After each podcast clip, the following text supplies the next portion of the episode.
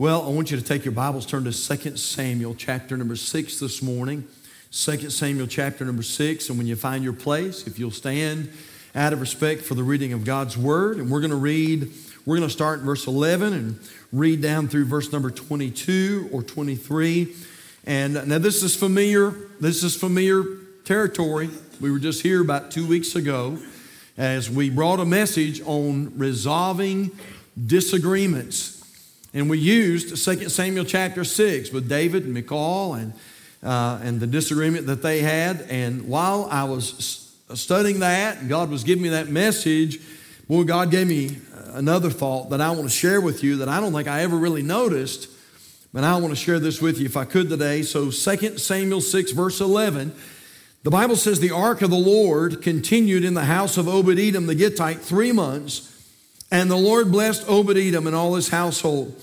And it was told King David, saying, The Lord hath blessed the house of Obed Edom and all that pertaineth unto him because of the ark of God. So David went and brought up the ark of God from the house of Obed Edom into the city of David with gladness. And it was so that when they that bear the ark of the Lord had gone six paces, he sacrificed oxen and fatlings. And David danced before the Lord with all his might. And David was girded with a linen ephod. And so David and all the house of Israel brought up the ark of the Lord with shouting and with the sound of the trumpet.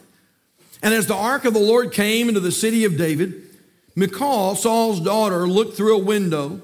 This was David's wife, by the way, and saw King David leaping and dancing before the Lord, and she despised him in her heart. And they brought in the ark of the Lord uh, uh, and, and set it in his place in the midst of the tabernacle that David had pitched for it. And David offered burnt offerings and peace offerings before the Lord. And as soon as David had made an end of offering burnt offerings and peace offerings, he blessed the people in the name of the Lord of hosts. And he dealt among all the people, even among the whole multitude of Israel, as well to the women as men, to everyone a cake of bread and a good piece of flesh and a flagon of wine. So all the people departed, everyone to his house. And then David returned to bless his household. And Michal, the daughter of Saul, came out to meet David and said, How glorious was the king of Israel today, who uncovered himself today in the eyes of the handmaids of his servants as one of the vain fellows shamelessly uncovered themselves.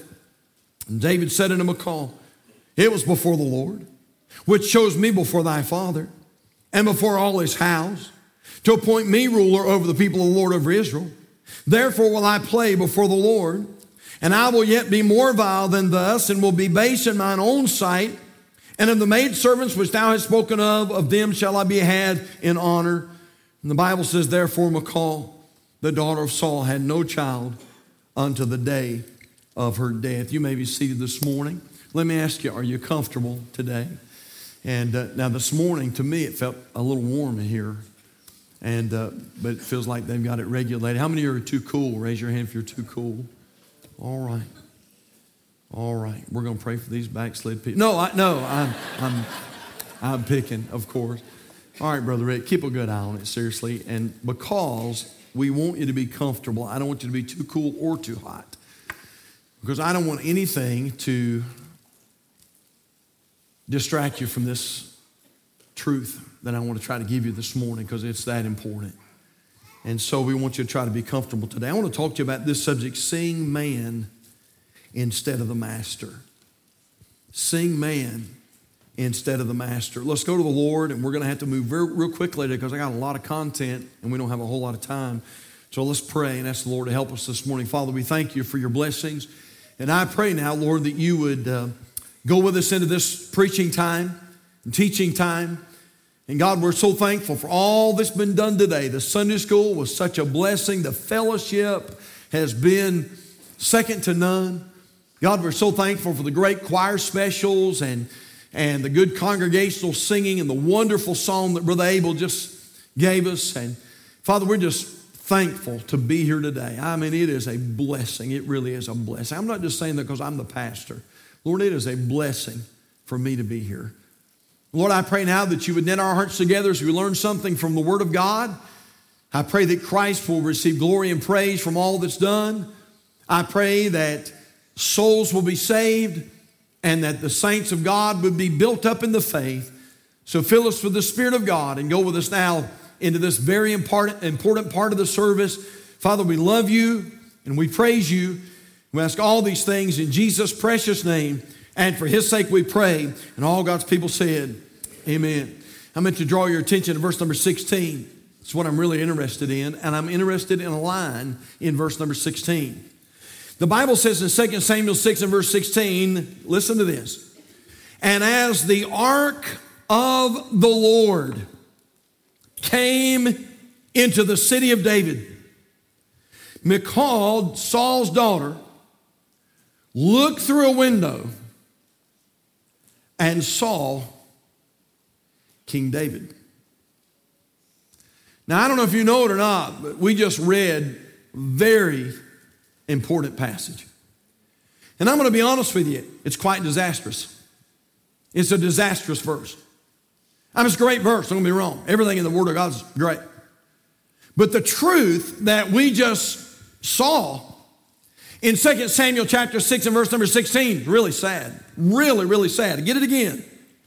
And as the ark of the Lord, the ark of the Lord came into the city of David, Michal, Saul's daughter, looked through a window and saw King David.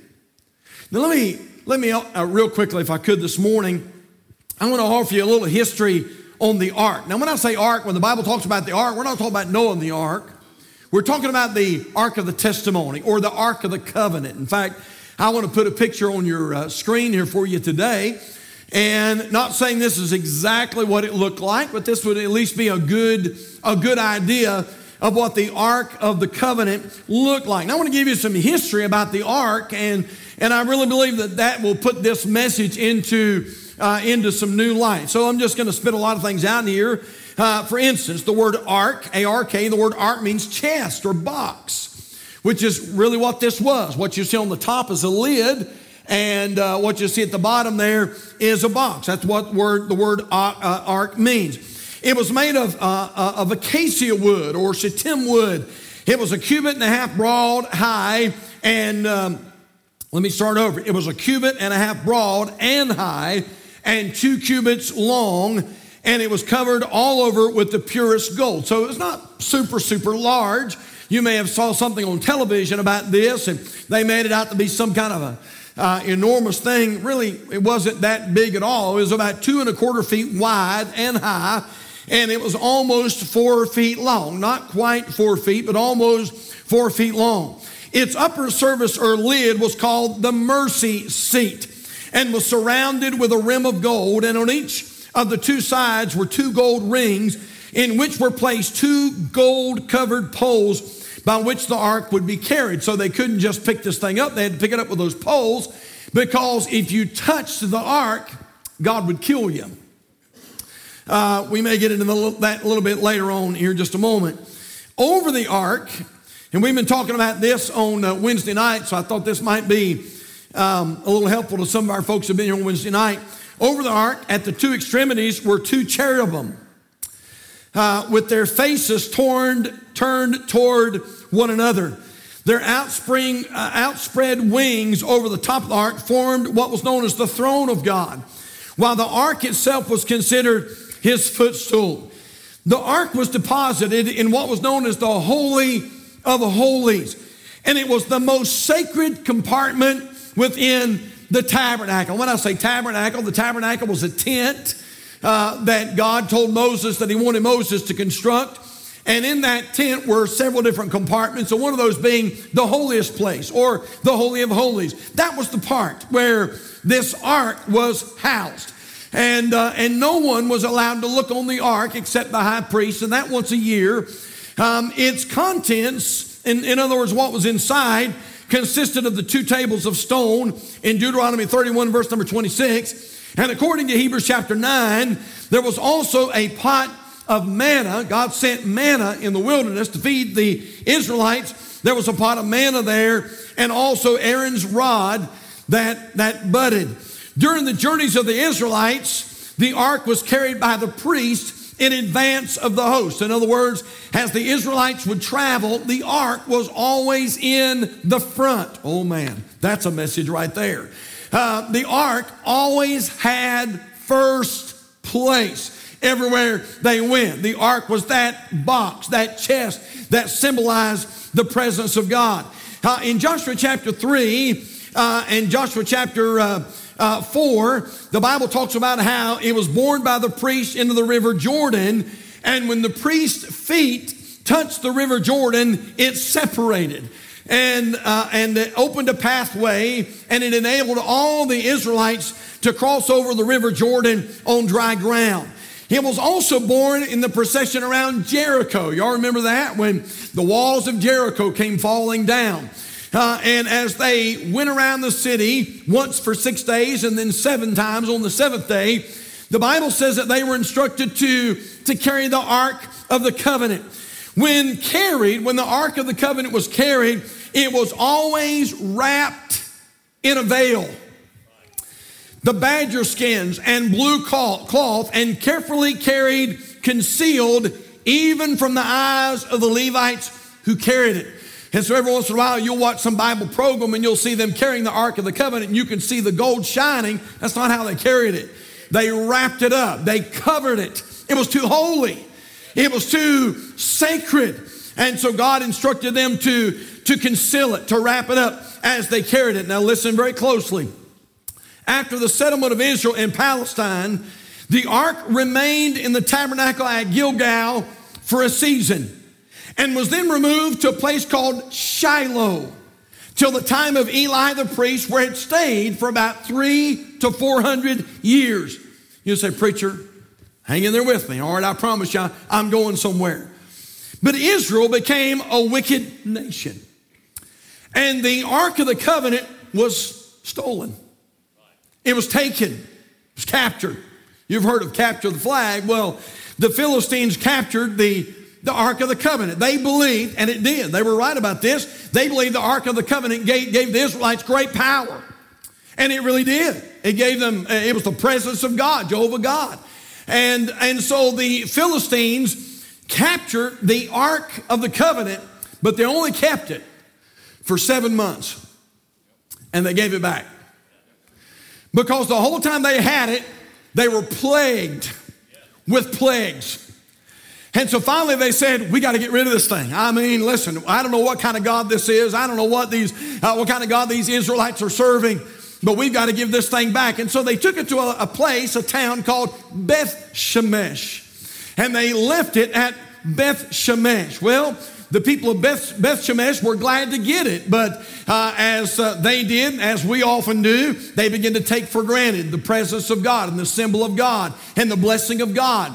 And so the people of Beth, Beth Shemesh decided, hey, we're going to look inside the ark and we're going to see what's inside of it. And so someone, I don't know who came up with that great idea, but uh, anyway, they took the lid off to look inside the ark, and the Bible says that God killed them. And so the people of Beth Shemesh decided they couldn't keep it. So they took it to a place called Kirjath Jearim. Now, now, now hang with me. And it stayed in Kirjath Jearim for another 20 long years. The point that I'm trying to make is this that box that symbolized the very presence of God has been away for a long, long time. Oh, man. Preachers, pray for me because I got about 10 different sermons coming to my mind right now. The presence of God had been away for a long, long time. I'm afraid that although we're living in a Christian nation and we have churches all, all over this place, you know what? I'm afraid that in many churches the presence of God has been away for a long, long time. They have the psalm books, they have a Bible, they have a pulpit, they have a pew to sit in. But uh, you know what? They're there, the preacher is there, but the presence of God has been gone for a long, long time. And so, this box that you see on the screen, the Ark of the Testimony, the Ark of the Covenant, that one that, that God gave to Moses to, to produce and to uh, create, that box symbolizes the very presence of God. What's now?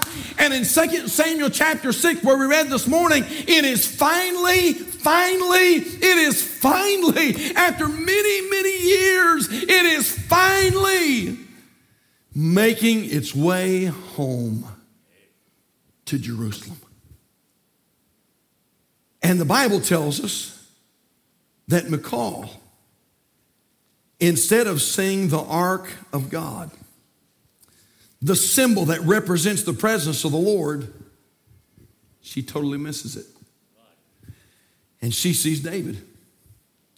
When all eyes should have been on the presence of God, and most were, by the way, Michal's eyes were on a man. She totally missed an opportunity to see the ark of the Lord. I thought about that little story I've told. It's been a little while, but about the little boy, the little farm boy, and uh, they had a farm way out in the country, and the little boy saw a flyer or something uh, uh, that the, the circus was, was coming to town and he had never been to a circus before and seen a circus tent and all that. And so he said to his dad, he said, Dad, he said, could I go? He said, it's going to happen on Saturday. Could I go to the circus? Could I go to the circus? And his dad said, well, I'll tell you what I'll do. He said, if you'll get up early, early, early and get all your chores done, he said, I'll let you go. So sure enough, the little boy got up on his own bright and early that morning, went and got all of his chores taken care of. He went to his dad and he said, Dad, all my chores are done. He said, It's okay if I go to the circus. And so dad reached in his pocket and he pulled out a dollar bill. Well, that was the most money that little boy had ever seen in his life. And so he took that dollar bill and man, he made a he made a, a beeline to the town where the circus was going to be. And sure enough, when he got there, man, the crowd was lining the streets, and here came the parade. And man, there were uh, there was a cage that came by that had lions in it, and there was a, another cage that came by that that had elephants, and and uh, and then he was just watching, and and he was just I mean mesmerized by all he was seeing. And then a then a clown a clown came by, and uh, and he thought, man, this is just great. I mean, this is just the greatest thing that I've ever seen. And so the little boy reaches down in his pocket and he pulls out that precious dollar bill and he hands it to the clown. And he turns around and goes home. What he didn't understand was this all he saw was the parade. He never saw the circus. You say, Pastor, what's that got to do with anything? You know what? Did you know there are hundreds and hundreds of Christian people that walk into the house of God every Sunday morning and Sunday night and Wednesday night?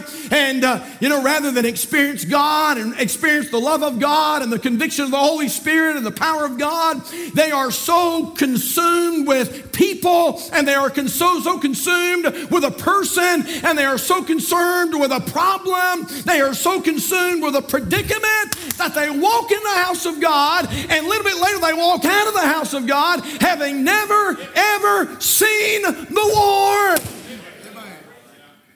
Oh my. Hey, did you know that God wants us to experience Him? Now, as I was working my way through this scripture here and God began to speak to my heart, I want to tell you this morning, if I could, real quickly, I want to tell you what caused Michal to, to see man instead of the master. How about this first thing right here? Number one, I noticed that Michal's priority was not centered on God. Her priority was not centered on God. Now, wait a minute, keep in mind, they're having a big celebration. That's why people are happy. That's why David is dancing. I mean, David, you know, I don't think you ought to dance. Okay, yeah, I, I, I get that, but I'm telling you, and I don't think David was doing the, the dish rag twist or the skunk skedaddle either. I, I, think this was a I think this was a holy dance. I think you know what I think? I think David just got so he just got so excited that the presence of God is finally coming home. And the Bible already tells us they're shouting and praising the Lord. And I believe that David just got so excited. He had to do a little dance. I'm telling you, man, Every once in a while, a little dance is in orders. You know that? I mean, I, I, have had a few times where I just felt like doing a little dance. I mean, man, don't, let, don't throw me of the bus. I'm telling you, man, sometimes, listen, maybe you don't serve the same God I serve, but I'm telling you, my God is so great. My God is so good. Hey, He deserves some praise.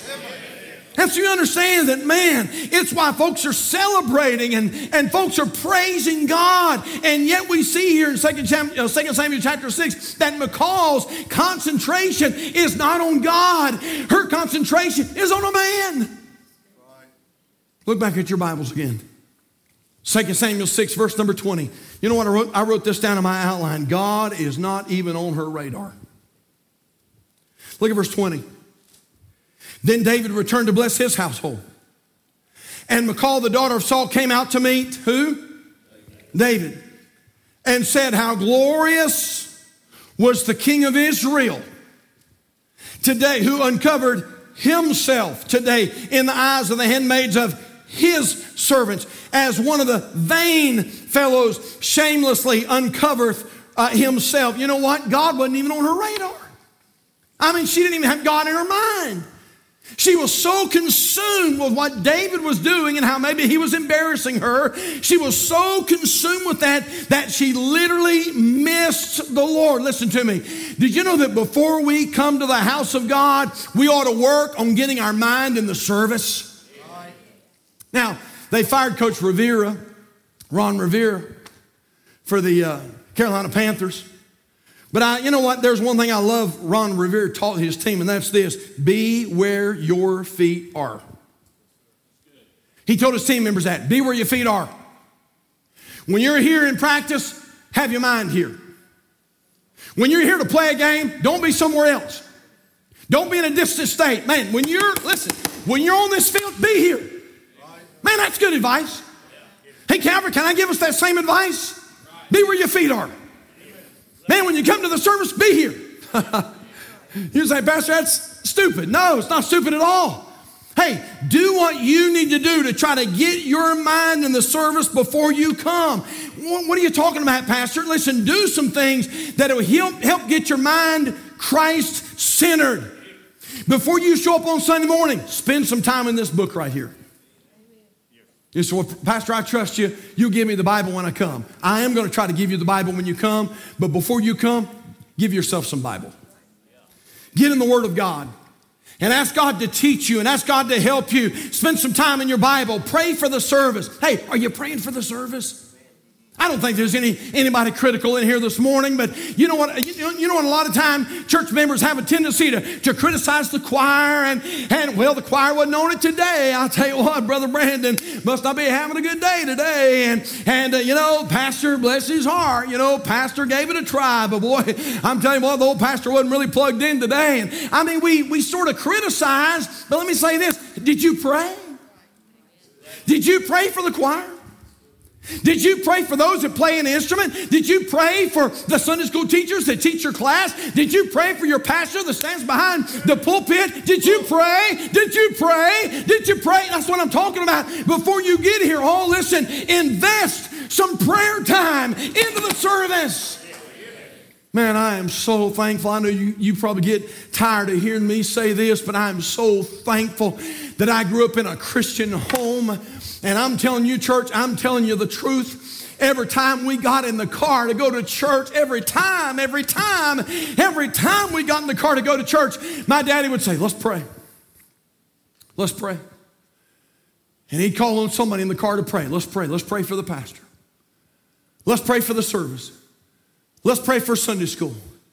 Let's pray for what's going on. Hey, spend some time in your Bible. Pray for the service. How about this? Listen to some spiritual music before you get here.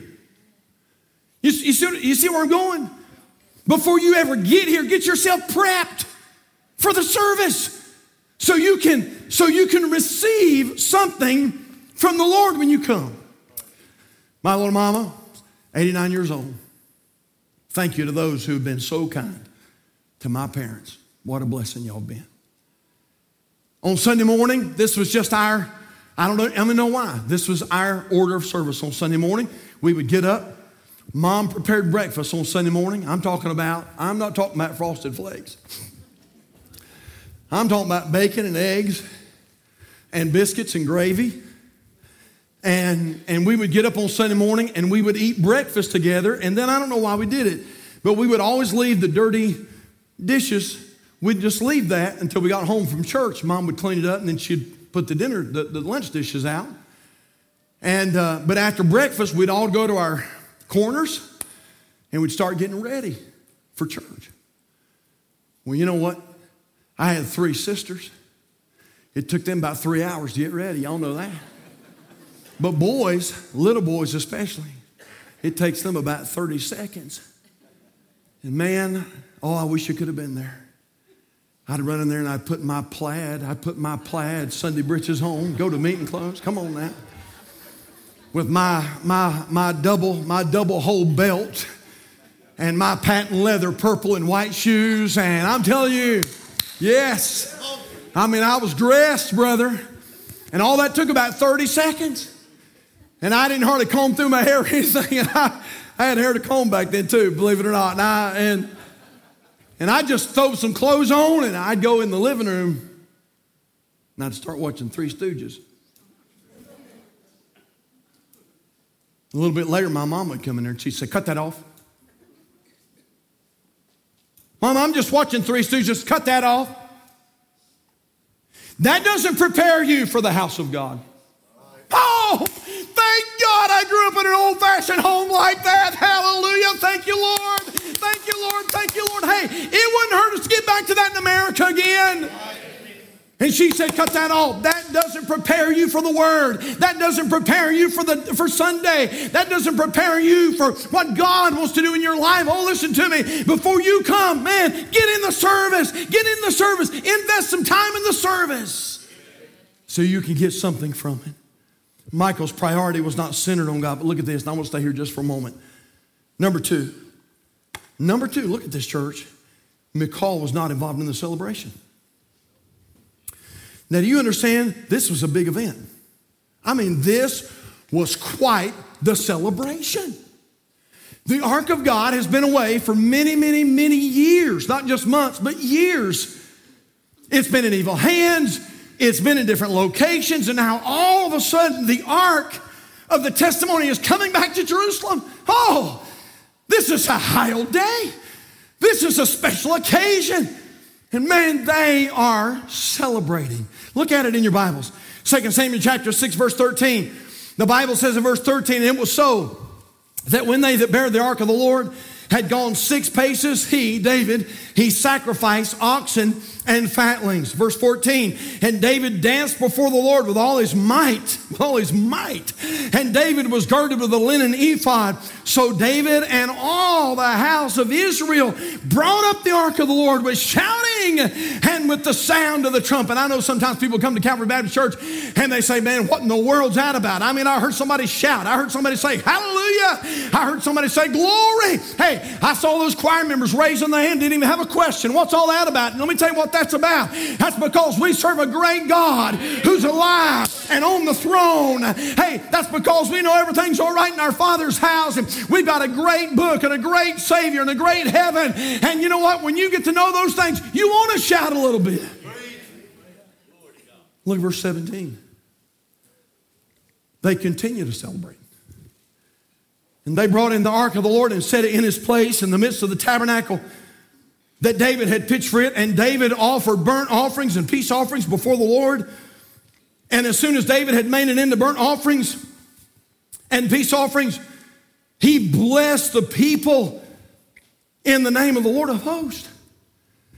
And I wrote this down in big, giant. You know, if, if I have something in my outline that's really super important, I, I usually blow it up. And then I highlight it. I did that to this line. This is what I wrote down. Maybe if Michal would have been more involved in celebrating, she would have been less involved in criticizing. If she would have been more involved in celebrating, she would have been less involved in criticizing. Hey, church, listen, when you attend church, get involved in the celebration. Determined to be a participator and not just a spectator. It's fun to participate, by the way. Now, you say, Pastor, what are you talking about? I'm glad you asked. I'm talking about being a participator. So when you come to the celebration on Sunday morning, Sunday night, Wednesday night, how about this? Several things I wrote down. Number one, determined to sing. Determined, amen, Brother Brandon. Amen. You know what? We ought to make a new requirement for membership. That before you can officially join the membership of Calvary Baptist Church, you must lead the singing for three months. And after those three months, you might not want to join. Because if you have to see what Brother Brandon has to see, when he walks up here and says, All right, good to see you. Let's all stand and we're going to sing. And uh, you'd be amazed have the people that sit out there and never grunt. You say, Pastor, I can't sing. I'm not a singer. I can't sing like Brother Abel. I can't play an instrument like uh, Miss Gay or Miss Tammy or, or, or these other uh, instrumentalists. Okay, but you know what our Bible says? Just make a joyful noise. Man, just take, make a joyful noise. And I wrote this down determined to sing, determined to sing to the Lord. You say, well, if I sing, preacher, Brother Rodney might hear me. You're not singing to Brother Rodney. Ephesians 5:19 speaking to yourselves in psalms and hymns and spiritual songs singing and making melody in your heart to the Lord. So determined to sing. Number number next I put this down. Determined to show some emotion. That's okay. That's all right. Psalm 150 verse 6 let everything that hath breath praise the Lord. Praise you the Lord. How about Psalm 63 verse number 4? Uh, thus will I bless thee while I live. I will lift up my hands. Hmm. Wow. You mean that's a Bible thing? Yeah. I will lift up my hands in thy name. 1 Timothy chapter 2 verse number 8 uh, I will therefore I will therefore that men pray everywhere lifting up holy hands without wrath and doubting. You know what? Still to this day, to this very day, I can remember the first time I was in a service, my wife and I were in this service, First time I ever saw a man stand up in the service and publicly praise the Lord. My wife and I had driven down to Goose Creek, South Carolina. And they were having a conference down there, big conference. Man, we were so young in the Lord. I'm telling you, I'm telling you, wet behind the ears. Didn't know anything about the Lord. Hadn't been to Bible college or anything, but we knew we wanted to do something for the Lord. We knew that. And we knew that Jesus was worth being excited about. And I remember going down to this conference and we sat sort of toward the back. We had Zach and he was just a little, little baby at the time. And so we sat toward the back in case Miss Tammy had to, had to leave with the baby. And, and I remember the service got going that night. Man, it got going good. And one, they started singing, and I mean, a choir sang that night, and I mean, a preacher got up there. If I told his name, some of you folks would know him. And that preacher got up that night and preached with the power of God on his life. And I remember right over this direction, there was a man, an adult man, probably in his 60s, maybe his 70s. And I remember he just finally got all he could take. And I remember him standing up. I never saw that. He stood up in the service and just started praising God. And I was watching. I was captivated. Whoa. Wow. I never seen anything like that. But I like it. I like it. I've never seen that. I don't think I've got the guts to do that. But I wish I did. That looks like fun. Hey, I want to tell you something, church. It is fun. It is fun just to let your hair down and just praise God. You say, well, preacher, what's so and so? Who cares what so and so thinks? And so and so didn't die for you, and so and so didn't save you. And uh, listen, don't you let someone in this church quench the Holy Spirit. If God uh, tells you to lift your hand, lift your hand. And if God tells you to say hallelujah, say hallelujah. And if God tells you to shout a little bit, shout a little bit. You say, well, preacher, if we keep doing stuff like that, they'll call us a bunch of holy rollers. Hey, well, we want to be holy because He's holy, and thank God my name's on the roll, so I guess that's all right. Hey, just go ahead and praise the Lord. He's worthy. I'm talking about getting involved in the celebration. I said this determined to sing, determined to show some emotion. I wrote this down determined to study scripture. What do you mean? Hey, listen, when you come, I'm not, I'm not picking on you this morning. We've got new, new, new people here this morning, or maybe be somebody here this morning's not even saved. I'm not picking on anybody. But when you come to God's house, bring this book with you. Bring the house of God. You say, you, you, say, preacher, I trust you. I, I, I appreciate that. But you know what? It's important for your eyes to see it and to read it for yourself. And so bring the Word of God. We're talking about getting involved in the celebration, determined to sing, determined to show emotion, determined to study, study Scripture. Are y'all, everybody okay so far? Okay, I hadn't lost you yet. I might lose you on this one. So I'm just, I'm giving you a fair warning. I hope one of these days I can preach like Adrian Rogers, but so far I just ain't got there. determined to sing. Hey, determined. Determined to show emotion, determined to study scripture. Number next is this determined to school your kids. Determined to school your kids. Teach your kids the importance of worship. Teach your kids the importance of listening. Teach your kids the importance of learning to be still. You say they can't be still? Yes, they can. And they will have to be.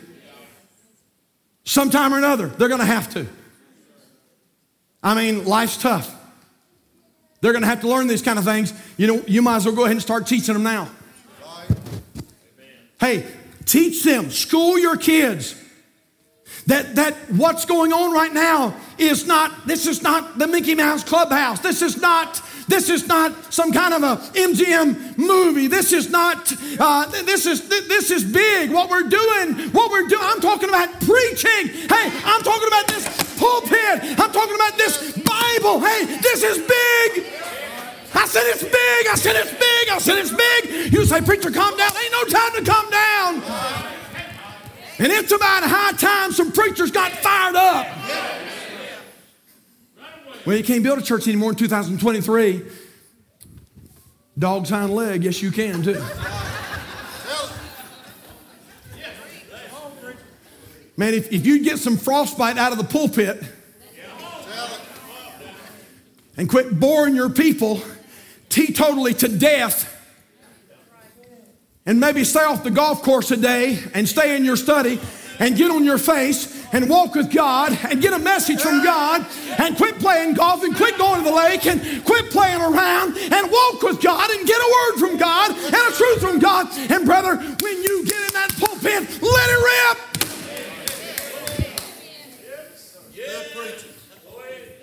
Wait a minute now. What are you saying? Teach your kids. This is important. When we were growing up, mom and dad made us sit in front of them.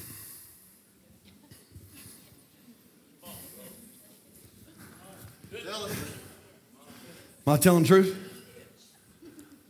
Mom and dad made us sit in front of them or with them on the same pew. And some of you folks, bless your heart, you've been to my mom and dad's house, you know, oh, Pastor, Pastor, your mama, she was so sweet. Your mama's so sweet. Oh, preacher, your mama's so meek. She's so humble. Pastor, she's like a lamb. She's like a lamb. Let me tell you something. Mama was not like a lamb when I was growing up. That's right. And so we'd sit, we'd sit in front of mom and dad, and preaching would be going on. And I'd get a little distracted at something, start playing around, passing notes, doing this and that, and all of a sudden my mom, and I don't know how she done it. My mom's got arthritis, terrible, terrible, terrible arthritis in her hands now. I think I know why she's got it. because mama could cock that finger. It's like, you know, I mean, she cocked that finger. It was like a 45. it was like 45. And we'd be in front of mom and dad, and we'd get to misbehaving a little bit, and mom would thump our ear. I mean, it was like, It was like, oh, man. I mean, I'm talking numb for three days. Man, she. And by the way, Brother Rodney, I didn't have to turn around and ask Mama, why'd you do that? Are we okay this morning? Just okay to preach a little while? I knew why she done it. You know what Mama was saying? It's preaching time. The Word of God is being proclaimed. Oh, I'm so serious about this. I got chills right now.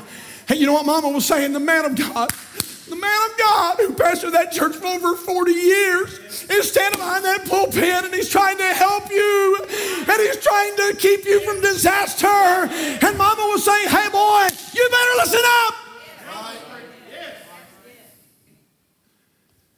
Boy, we ought to get back to that in America again. We'd have a whole lot less crime and a whole lot less problems. You know, back in that day, parents didn't let you get, get away with a bunch of foolishness. Benny Souther served in Canada for many, many years. His family served faithfully in Canada for many, many years. And Benny had a, oh, he had a weird, the way he said things. He'd come to Calvary and preach, and they'd say, power, power. He wouldn't say the power of God. He'd say the power, power, power of God, power of God. Power. Well, Union Grove people know what power is, amen? But as kids, we sort of made fun of that. We'd say, power, power. And my little mom would say, let me tell you something. You better be careful about making fun of the man of God. You better be careful. I'm glad I came to church this morning.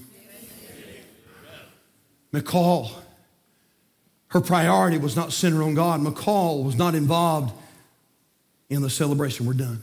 But look at this. But look at this. Don't miss this. Look at this third thing. Michal's view was very constricted. Did y'all notice that? Look at 2 Samuel 6, verse 15. Wow. So David and all the house of Israel brought up the ark of the Lord. There's that presence of God. They brought up the ark of the Lord with shouting and with the sound of the trumpet. And as the ark of the Lord came into the city of David, Michal, Saul's daughter, looked through a window. Looked through a window, saw King David leaping and dancing before the Lord, and she despised him in her heart. Looked through a window you know what it, it literally means? It means the piercing of the wall. A piercing of the wall. In other words, her view was very limited. You ever done this? How many have ever flown commercially? Yeah. You ever notice this when you fly in a commercial jet, you don't have a, a bay window? You have this little, you have this little window. It's about, it's about the size of that Bible right there. And sometimes it's hard to see out of that thing. And they don't, don't always have them right beside you. Sometimes they're up here just a little bit, or sometimes they're back here. And you have to bend way over and you have to look through that little, that little window. Your view is very constricted. Michal had a major problem. She saw man, not the master. Right. You know why? Her view was constricted. She had this little piercing of the wall she's looking through. You know what I believe? I believe it's very possible she could only see David dancing. She couldn't see why he was dancing. She saw him praising, didn't know why he was praising. That's all she could see in that little narrow, that little narrow window. That's all she could see. And yet, week after week after week after week, people come to churches like ours to experience the Lord. And they look through this little constricted window.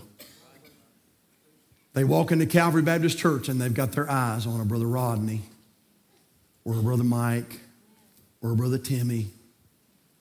Friend, I love these men, but they didn't die for you. I love these men, but they don't forgive you for your sins.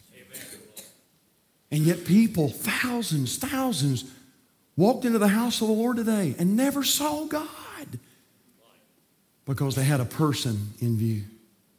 Sister so and so, she just makes me sick. I can't stand her guts. You've got a problem. You know what you're doing? You're looking through this little window. And all you can see is Sister so and so. Oh, boy, we're preaching good this morning.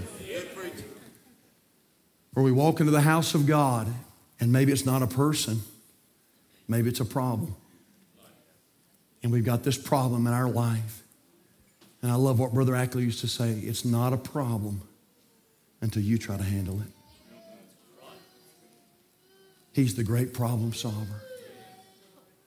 Hey, we're done. You can close your Bibles. We're done. We got to be done. I took, took too much time this morning. Anybody else like the Olympics? To watch the Olympics?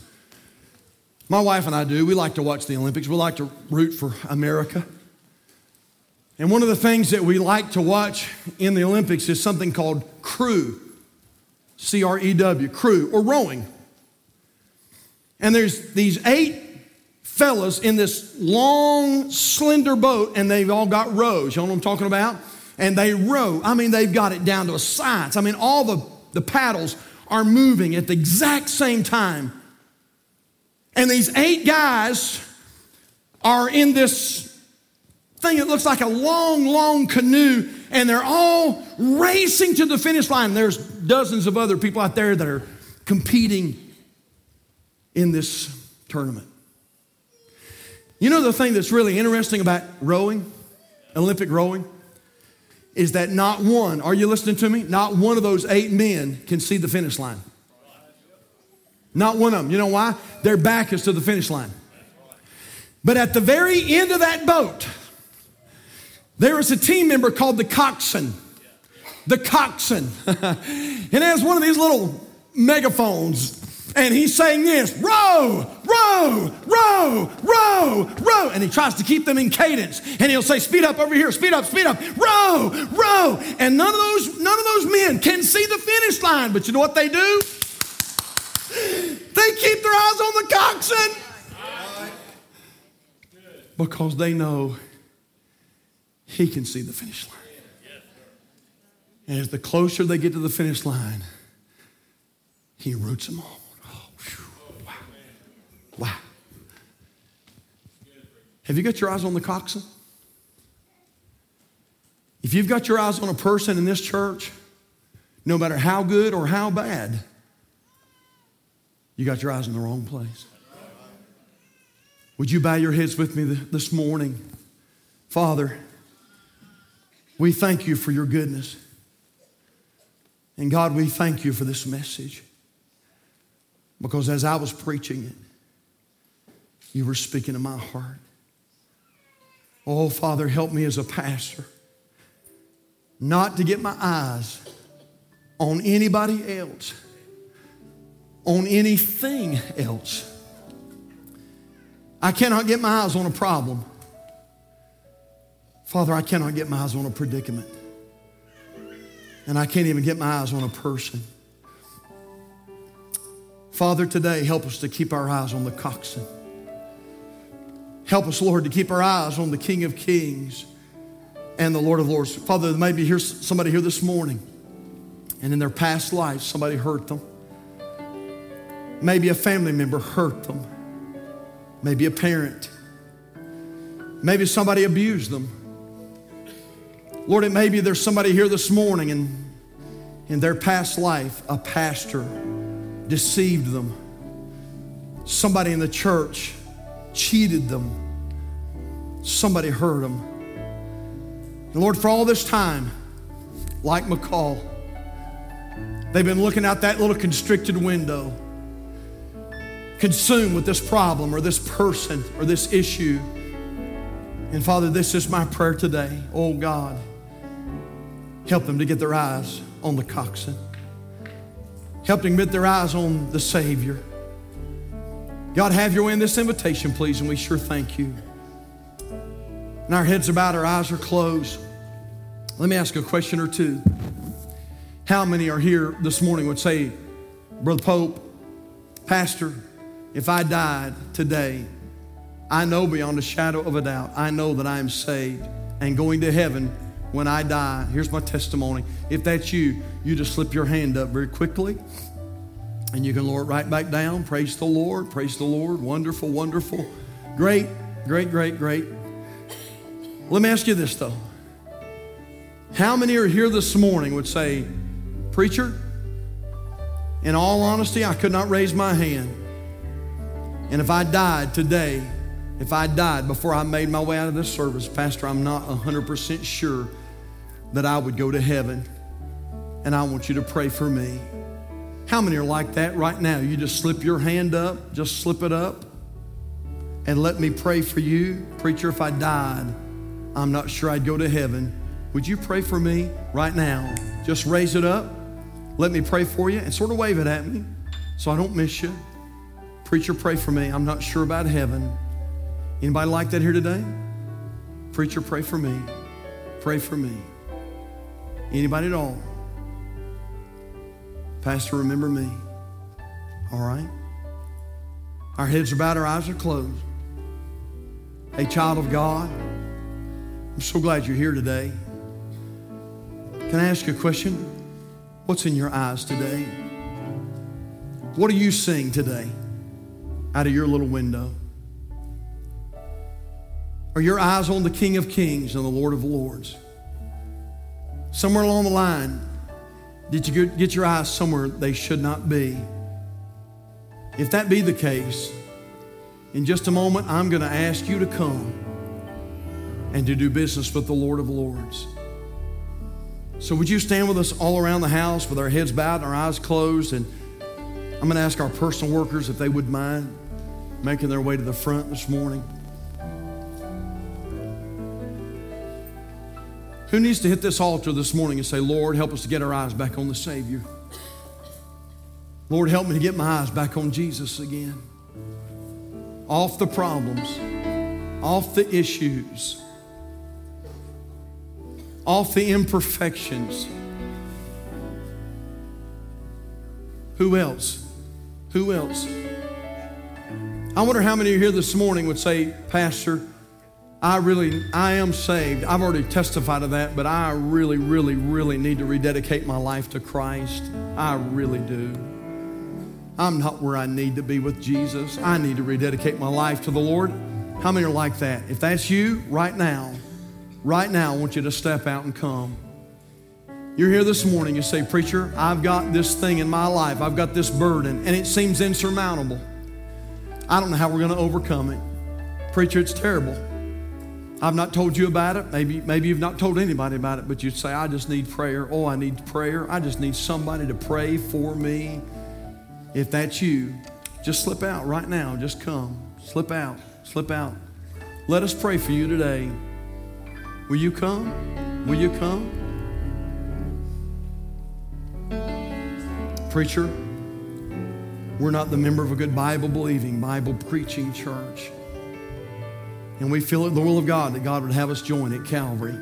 Hey, why don't you come and we'll be glad to talk with you about that. Or, preacher, I have been saved, but you know what? I've never followed the Lord in believer's baptism and I need to make myself a candidate for baptism. Hey, if you'll come this morning, we'd love to talk to you about that. So while we pause, just for a moment, while we pause, you come today. While we wait. If you're watching our live stream this morning, we're so glad to have you. Thank you so much for tuning in. There's a number on the bottom of your screen right now 704 327 5662. And if you're not saved, if you don't know Christ as your personal Savior, would you call us right now? And we have some folks that are just right by the phone who would love to share the gospel with you and how you can know that you're going to heaven when you die. You may be watching this broadcast today and you say, Pastor, I'm saved, but I'm at the bottom right now. And I don't feel like I've, i can go another day. Hey, if you'll call that number right now, we would love to pray and believe God with you. I hope you'll call us. So, Father, we thank you for your blessings. And I thank you for the message, and I thank you for all that you've, you've done on the altars. Heavenly Father, I pray that you might bring the increase from it. And Lord, still, if there are those here in this crowd that have never trusted Jesus, I pray today would be the day that they would come to a saving knowledge of Christ. And Father, save their soul. Save their soul. Have your way in the remainder of this time. And we sure thank you for it. In Jesus' name.